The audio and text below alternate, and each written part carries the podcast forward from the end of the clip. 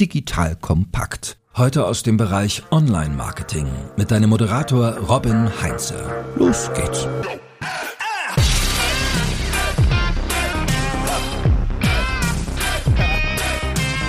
Hallo und herzlich willkommen zu einer neuen Folge von The Art of Marketing von Digital Kompakt. Ich bin Robin Heinze, Mitgründer und Geschäftsführer der fantastischen Online-Marketing-Agentur Morefire.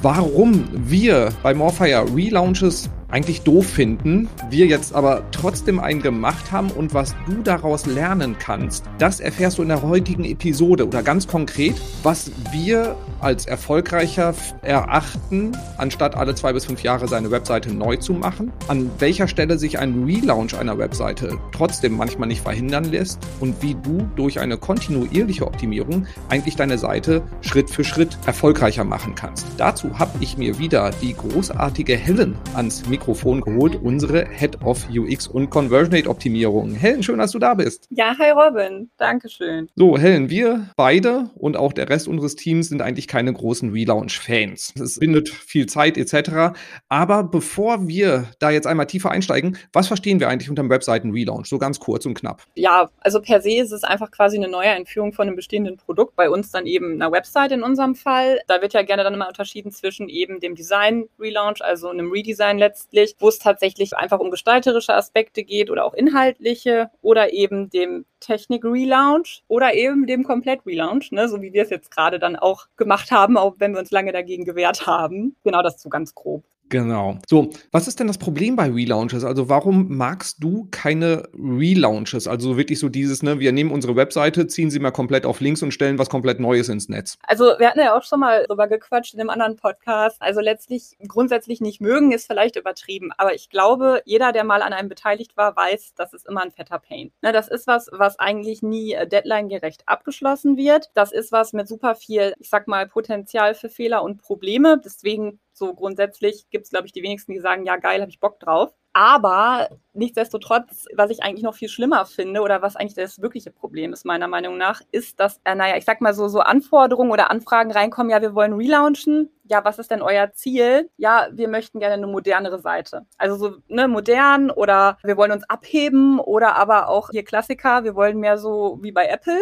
mein Lieblings, ja, mein Lieblingsding, wenn man eben fragt, irgendwie, ja, was gefällt euch denn oder was erachtet ihr denn als modern, ne? Also grundsätzlich verstehe ich zwar diese Wünsche, aber abgesehen abgesehen davon, dass die halt total schwammig sind, hast du eben auch das Problem, dass das halt kein strategisches Ziel ist. Ne? Also ganz oft merkst du dann schon, dass da irgendwie die strategische Vorarbeit total fehlt. Heißt also, was hast du für ein Ziel? Weil nur wenn du irgendwie ein konkretes Ziel hast, sowas wie, wir sind jetzt so und so positioniert, unser Wettbewerb ist so und so, wir wollen uns abheben, indem wir XY tun, das ist unsere Value Proposition, das halt was, damit kannst du arbeiten. Mit modern und abheben eher nicht so. Und ich meine, versuch mal da Maßnahmen draus abzuleiten, das wird schwierig. Und es klingt auch eher so ein bisschen nach Bauchgefühl und Stakeholder getrieben, anstatt dass es Daten- und Ziel getrieben ist, um es mal kompakt zu sagen. Ja, hat sowas von irgendwie, ich möchte gerne auf dem Golfplatz besser dastehen mit meiner Firma, wenn ich die Seite zeige. Ne? So.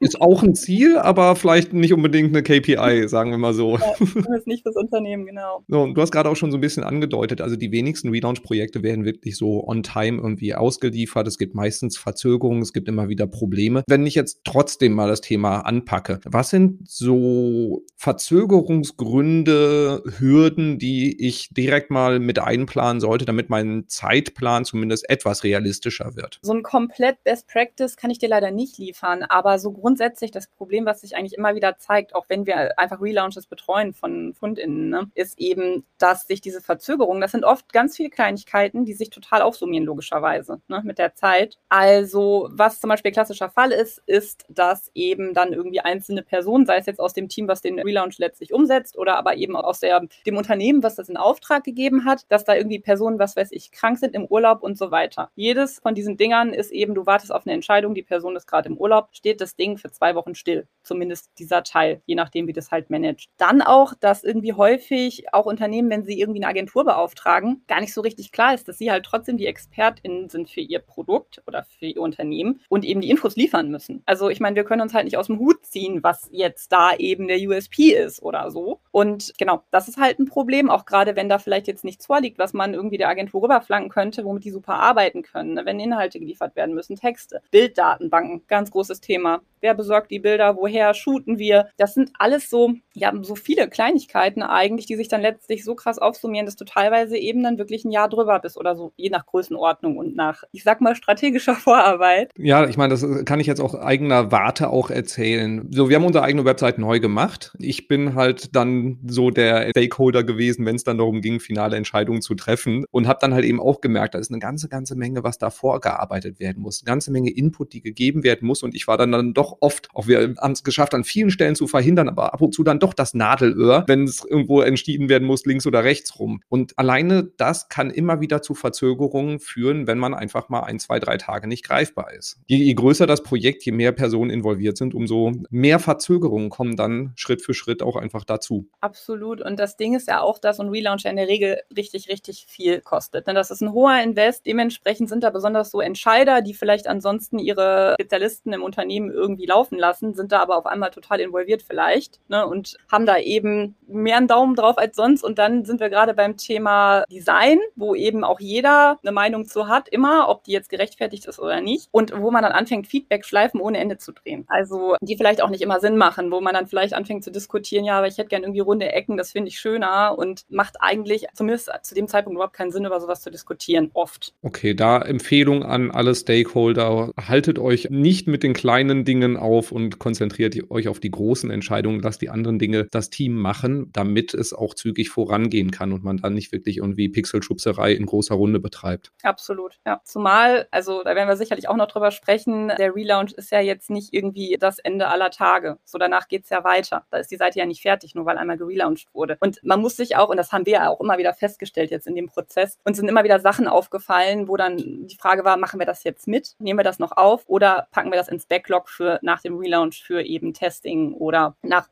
Optimierungen, die eben danach gelagert sind? Und das muss man auch jedes Mal entscheiden. Und die Frage ist, wie sind die Entscheidungswege und wer entscheidet das? Und entscheidet das einer oder 15 Personen? Das ist halt auch was, was natürlich Zeit kostet. Ne? Damit hast du gerade eine wunderbare Überleitung gemacht. Dann lass uns mal in das Thema gehen. Du hast gesagt, also der Relaunch ist nicht so das Ende des Projekts, sondern eigentlich ist es ja so der Start eines neuen Projektes im Prinzip, wenn man die Seite einmal umgeschaltet hat und dann nach dem Relaunch ist dann ja vor der Optimierung. Also was ist so auch die Alternative? Du hast am Eingang auch gesagt, wir haben uns lange davor gedrückt, jetzt wirklich bei uns einmal den kompletten Relaunch zu machen. Was haben wir davor gemacht? Was ist die Alternative dazu, wenn man sagt, so Relaunch muss eigentlich gar nicht sein? Ja, also es war ja so, dass wir, vielleicht schilder ich mal kurz so ein bisschen die Ausgangssituation, weil das ist, glaube ich, eine, mit der sich wahrscheinlich viele Unternehmen irgendwie identifizieren können. Nämlich, wir hatten da ein über 15 Jahre gewachsenes WordPress-Monstrum, an dem von irgendwelchen Studis über Praktikanten bis hin zu diversen MitarbeiterInnen eben Leute dran rumgefummelt haben über all diese Jahre. Dazwischen war auch dann nochmal eine Fusion plus wir sind ja auch gewachsen. Unsere Dienstleistungen sind gewachsen, ist neu dazugekommen, viel Content dazugekommen und so weiter. So, und dann stehst du da halt mit so einem Brett und stehst eben vor der Wahl, okay, also es wird einem dann irgendwann klar, dass dieses ne, äh, stiefmütterliche zur eigenen Seite und sich nur um Kundenseiten kümmern, dass das halt logisch ist, aber auch nur bis zu einem gewissen Grad irgendwie vertretbar. Ne? In dem Moment, wo unsere Seite eine Vollkatastrophe ist, möchte auch keiner mehr mit uns arbeiten, befürchte ich. Also müssen wir uns darum kümmern. Das alte Agenturklischee, der Schuster trägt die schlechtesten Schuhe, oder? Genau so so. Und im Endeffekt war das dann irgendwann klar und dann war aber auch klar, wir können jetzt nicht ein Team für ein Jahr abstellen, was irgendwie nur das macht. Und dann haben wir es ja damals so gehandhabt, dass wir zumindest schon mal einen Step in die richtige Richtung oder in irgendeine Richtung war halt okay. Wir legen ein festes Kontingent an Personentagen fest, ein festes Team fest. Das ist jetzt unser Scrum-Team, so nennen wir es, weil wir eben nach dem Scrum-Framework an der Website gearbeitet haben und auch an unseren Landing-Pages. Und da wird eben dann in diesem zweiwöchentlichen Sprint-Format, also wir sind immer bei zwei Wochen gesprintet, eben dann immer nach und nach irgendwie Anforderungen abgearbeitet, Optimierungen gemacht. Wir haben ja auch vorher schon mal so ein bisschen Soft Redesign gemacht an gewissen Stellen, wo wir so dachten, hey, das geht gar nicht mehr. Und ich, kannst ja gerne mal deine Meinung dazu sagen als Hauptstakeholder, aber ich bin der Meinung, das hat wirklich extrem gut bei uns funktioniert. Ich meine, wir sind ja kein Softwareentwickler oder so, deswegen war ich überrascht, wie super das klappt, wie toll das funktioniert und wie mega da eben alle Teammitglieder aus den verschiedenen Disziplinen hinterher sind. So, ja, kann, kann ich auch tatsächlich mein, meine Meinung oder mein Feedback mal zu reingeben, weil diese, diese 14-täglichen Sprints waren für mich am Anfang gewöhnungsbedürftig, weil ich ticke manchmal halt eben auch so, dass Ideen gerne sehr schnell umgesetzt werden sollen und dann sagen, das packen wir in den nächsten Sprint oder in übernächsten Sprint, das ist dann in vier Wochen fertig. Das war manchmal etwas unbefriedigend. Ich habe aber dann auch in der Zeit gelernt, dass das der effektivste Weg ist, dass wir die wichtigen Sachen auch kontinuierlich nach vorne getrieben kriegen, auch strukturiert einen Plan abarbeiten mit Dingen, die unsere Webseite nach vorne bringen und die unsere Webseite besser machen, wir schnell trotzdem auch testen können, schnell lernen können und halt entsprechend auf Basis des Gelernten dann die nächsten Entwicklungsschritte machen können. Und so haben wir dann auch schon über einen längeren Zeitraum, also ich glaube zwei Jahre würde ich jetzt mal locker sagen, an dem wir in diesem Prozess gearbeitet haben, auch schon eine ganze Menge an der Seite geschafft und haben auch eine deutliche Verbesserung der Performance gesehen, also was zum Beispiel auch Anfragen, Conversion Rates etc. angeht, ohne dass wir die Seite komplett auf links gezogen haben. Ja, und ohne eben komplett jetzt bei uns eben die Besonderheit, wir haben natürlich Kundenprojekte und ohne jetzt irgendwie komplett geblockt zu sein dafür. Klar, zum Teil schon, das muss man sich klar machen, ne? Geschenkt gibt's nichts, aber das war auf jeden Fall noch parallel händelbar. Das Ding ist natürlich, dass man so ein Monster,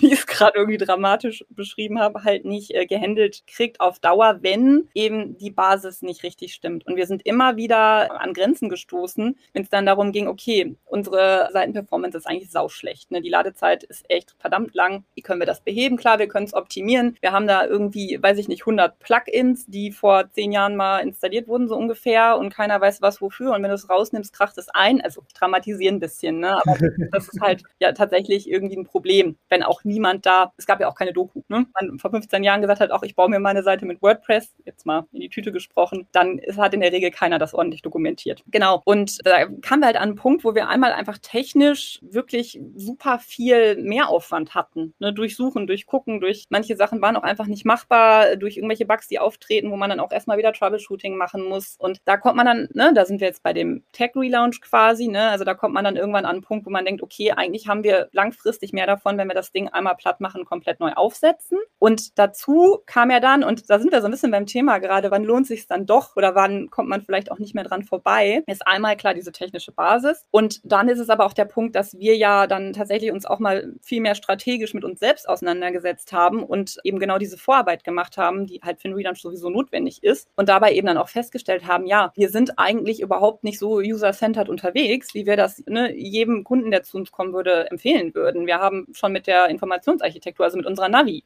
Die ist eben auch aus der Innensicht gewachsen. Äh, klar, Texte, Bilder kannst du austauschen, haben wir auch gemacht, aber so die Komplettstruktur, auch von einzelnen Unterseiten, ne, unsere Dienstleistungsseiten für beispielsweise, was weiß ich, SEO oder irgendwie Voice Search oder was auch immer, die waren halt auch eigentlich nicht optimal, auf, also auch überhaupt nicht auf unsere Zielgruppe ausgerichtet. Das ist ja auch ein totales äh, strategisches Thema. Wer ist eigentlich unsere Zielgruppe für welche Seitentypen vor allem, wenn wir auf einer Website unterwegs sind? Und klar, im Blog sind das sicherlich auch viele operative, denen wir da irgendwie Content zur Verfügung stellen, mit dem sie arbeiten können. Aber ja, ob das auf einer Startseite oder auf einer quasi Dienstleistungsseite so sein muss und ob das der Conversion Rate so hilft, ist halt fraglich. Plus, generell wollten wir unsere CI ja mal ein bisschen mehr auf unsere Persönlichkeit, sag ich mal, anpassen. Und das sind halt dann echt irgendwie so viele Baustellen, wo man dann tatsächlich irgendwann, glaube ich, zu Recht, ich glaube, das ist gut, dass wir das gemacht haben. ich hoffe, du glaubst das auch und wo man einfach sagt, okay, machen wir jetzt. Ja, ja genau. Also so einmal kurz zusammengefasst. Wir haben es bis an eine Schmerzgrenze getrieben mit dieser kontinuierlichen Optimierung und daraus resultierend, also für dich, liebe Hörerinnen, liebe Hörer, auch so diese Empfehlung. Sofern es nicht notwendig ist, dass du wirklich die komplette Seite neu überdenken musst, wenn es wirklich darum geht, einfach nur, dass einzelne Sachen nicht, dir nicht mehr gefallen oder wenn du sagst, ja, irgendwie die Darstellung ist vielleicht irgendwie nicht ganz optimal oder du willst einfach die Ergebnisse der Seite etwas verbessern, dann ist es nicht notwendig, die die Seite komplett neu zu machen. Wenn du aber an Punkte kommst, wie Helen sie geschildert hat, die bei uns im Prinzip alle zusammenkommen, also wir sind da so auf so, eine, auf so einen Korridor zugelaufen, wir haben so lange verhindert, bis dann wirklich alle Punkte zusammengekommen sind. Das heißt, die technische Basis war nicht mehr so weit optimierbar, dass wir den aktuellen Anforderungen, insbesondere was jetzt auch das Thema Page Speed angeht, so diese Google Core Web Vitals, um mal das mit reinzuschmeißen, um dem ansatzweise gerecht zu werden. Das war technisch nicht mehr möglich. Plus der Aufwand, die Seite weiterzuentwickeln, entwickeln, ist im Prinzip von Monat zu Monat gewachsen, weil es einfach sehr komplex geworden ist über die vielen Jahre, die dann da geschraubt worden ist. Weiterhin haben wir das Gesamtdesign überarbeitet plus die gesamte Informationsarchitektur. Sprich, wir haben gesagt, so klar, wir machen noch immer SEO, SEA, Analytics etc. Nur so wie wir das kommunizieren, möchten wir gerne, dass die Leute es anders verstehen oder dass wir nicht darüber reden, was wir tun, sondern was der Benefit für unsere Kundinnen und Kunden ist. So, und diese ganzen Punkte kamen zusammen und dann macht es irgendwann halt keinen Sinn mehr zu sagen, okay, wir versuchen jetzt noch hier weiter dran zu schrauben, sondern jetzt spielen wir mal zurück auf Start und setzen mal ein komplett neues Fundament, an dem wir jetzt wieder weiterentwickeln können. Habe ich das richtig zusammengefasst, Helen? Hast du sehr schön zusammengefasst. Plus, wir haben jetzt, und da muss man ja auch mal mit rechnen, dass irgendwie Mitarbeitende mal das Unternehmen verlassen. Und wir haben jetzt eben natürlich auch eine extrem saubere, ausführliche Dokumentation, die eben dazu führt, dass da tatsächlich, wenn ich sage, okay, wir kriegen, weiß ich nicht, neue Entwicklerin oder was auch immer, dann können wir uns sicher sein, dass eben auf der Basis vernünftig weitergearbeitet werden kann und dass sich da nicht erstmal jemand irgendwie drei Monate einfuchsen muss, um zu verstehen, wie er etwas tut, ohne dass auf der anderen Seite was zusammenkracht. Und das ist natürlich auch ein totaler Kostenfaktor letztlich langfristig. Ne? So, jetzt haben wir durchdekliniert, wann der Relaunch, auch wenn wir kein großer Freund davon sind. Und ich kenne übrigens niemanden, der das wirklich gerne macht. Also vielleicht ein paar Agenturen, die sich darauf spezialisiert haben, davon leben. Okay, das, das ist völlig in Ordnung. Aber auf Unternehmensseite ist es meistens relativ schnell ein Schmerz, weil es einfach echt wahnsinnig viele Ressourcen birgt und oder benötigt und sich dann doch in die Länge zieht. Jetzt haben wir durchgesprochen, wann es trotzdem Sinn machen könnte. So, wir sind jetzt zurück an die Startlinie gegangen. Das heißt, wir sind in der neuen Seite online gegangen. Du hast schon gesagt, wir haben nicht alles gemacht, was wir im Sinn hatten, weil wir dann wahrscheinlich jetzt auch noch mal die nächsten sechs Monate damit beschäftigt wären. Das heißt, wir haben eine ganze Menge in Backlog. Äh, Frage an dich. Wie mache ich typischerweise weiter, wenn ich dann halt eben an der Startlinie bin? Was muss ich dann sicherstellen? Wie, wie kann ich da dann da sicherstellen halt, dass die Seite auch weiterhin optimiert wird? Da ist meiner Meinung nach das Nonplusultra, sich das passende Framework, was eben zum eigenen Unternehmen passt, rauszusuchen und das dann eben auch durchzuziehen. Und das ist echt bei uns nach wie vor, also ich freue mich jetzt schon, dass wir dann bald wieder vorbildlich nach Scrum arbeiten werden. Da mussten wir natürlich jetzt ein paar Abstriche machen in der Relaunch-Zeit, obwohl wir uns da auch so organisiert hatten, weil Kundengeschäft muss weitergehen. Aber tatsächlich, man hat immer ein paar Altlasten,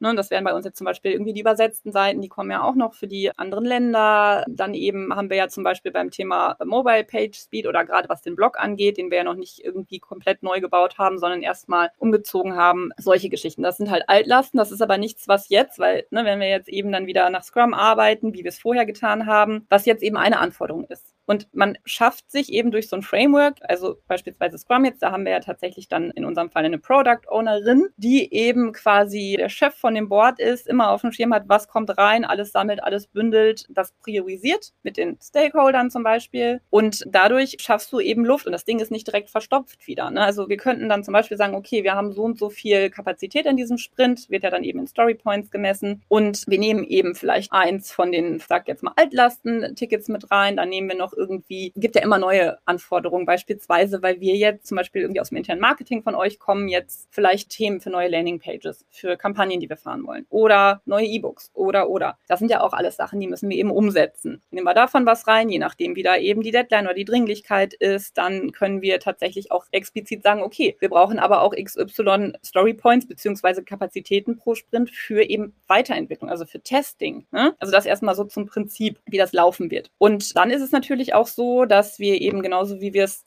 normalerweise eben für unsere KundInnen machen, dass wir eben einen Testplan erstellen werden. Also wir werden die Seite jetzt erstmal laufen lassen, Altlasten Neuanforderungen bearbeiten und Daten sammeln, weil ohne Datenbasis ist irgendwie schwer zu optimieren, würde ich jetzt nicht unbedingt raten. Kommt dann so ein bisschen, wir wollen eine moderne Seite, lass mal relaunchen gleich.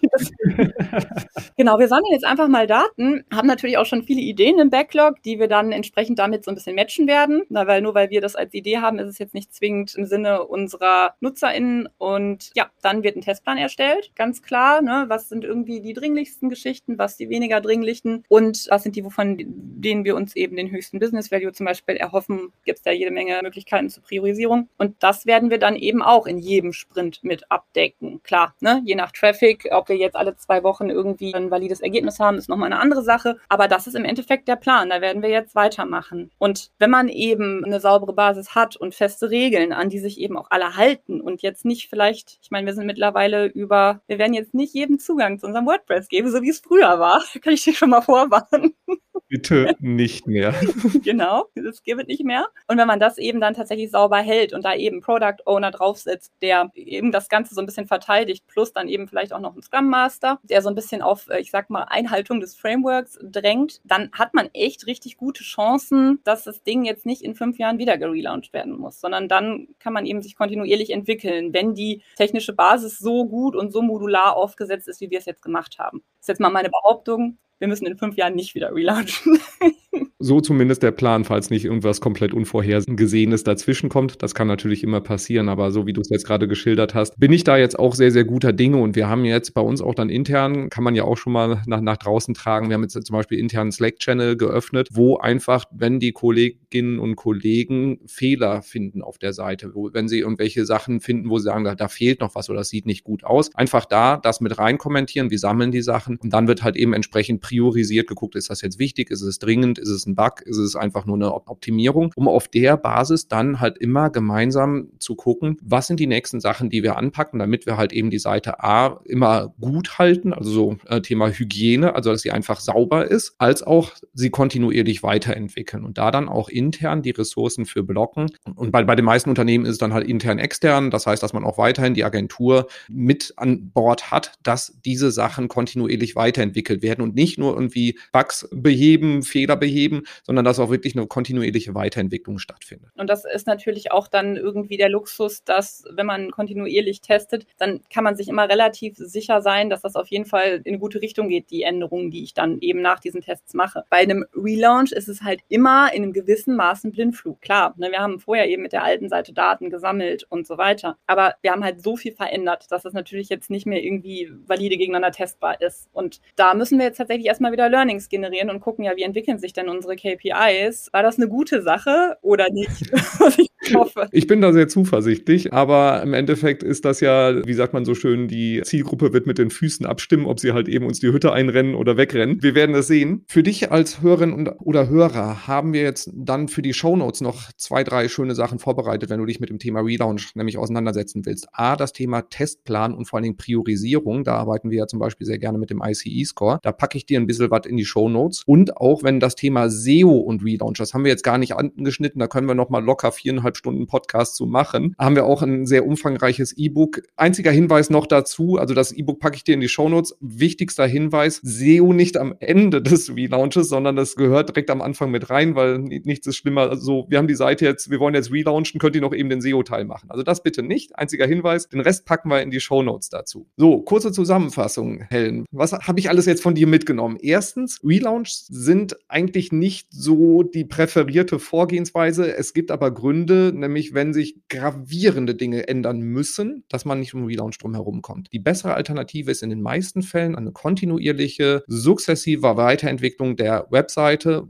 dass jeden Monat oder alle 14 Tage und in welchem Turnus auch immer kontinuierliche Weiterentwicklung, Testing, Optimierung stattfinden, sodass die Seite immer besser wird und nicht alle zwei bis fünf Jahre auf links gezogen wird. Dafür müssen natürlich auch die Ressourcen bereitgestellt werden, dafür muss das Framework stehen und dann hat man die Chance halt eben auch strategische Dinge weiterzuentwickeln und halt eben auch sehr, sehr viel zu lernen und datenbasiert dann immer erfolgreicher zu werden. Alles mit drin? Ich denke schon, klang gut. Wunderbar. Dann dir, liebe Hörerinnen, liebe Hörer, geh nochmal auf unsere Webseite und gib uns Feedback sehr gerne, was du gut findest und wo du sagst, Leute, echt jetzt? So. Also diese Sachen dann auch gerne an uns reporten, weil wir lernen und entwickeln weiter. Wir wissen, dass wir gerade an der neuen Startlinie quasi losgelaufen sind und nicht im Ziel angekommen. Dementsprechend sind wir da sehr offen für das Feedback. Schau dir die Ressourcen, die ich dir in die Shownotes äh, packe, an. Da sind sicherlich auch hilfreiche Sachen für dich dabei. Und vergiss natürlich nicht, diesen wunderbaren Podcast zu abonnieren, damit du weitere Blicke unter die Motorhaube von uns und anderen Unternehmen bekommst. Helen, vielen, vielen Dank für den Input. Sehr gerne. Und dann viel Spaß beim Umsetzen und bis zum nächsten Mal. Tschüss.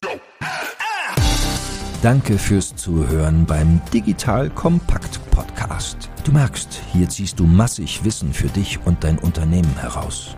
Wenn du mit uns noch erfolgreicher werden möchtest, abonniere uns auf den gängigen Podcast-Plattformen. Und hey, je größer wir werden, desto mehr Menschen können wir helfen. Also erzähl doch auch deinen Kolleginnen und Kollegen von uns. Bis zum nächsten Mal.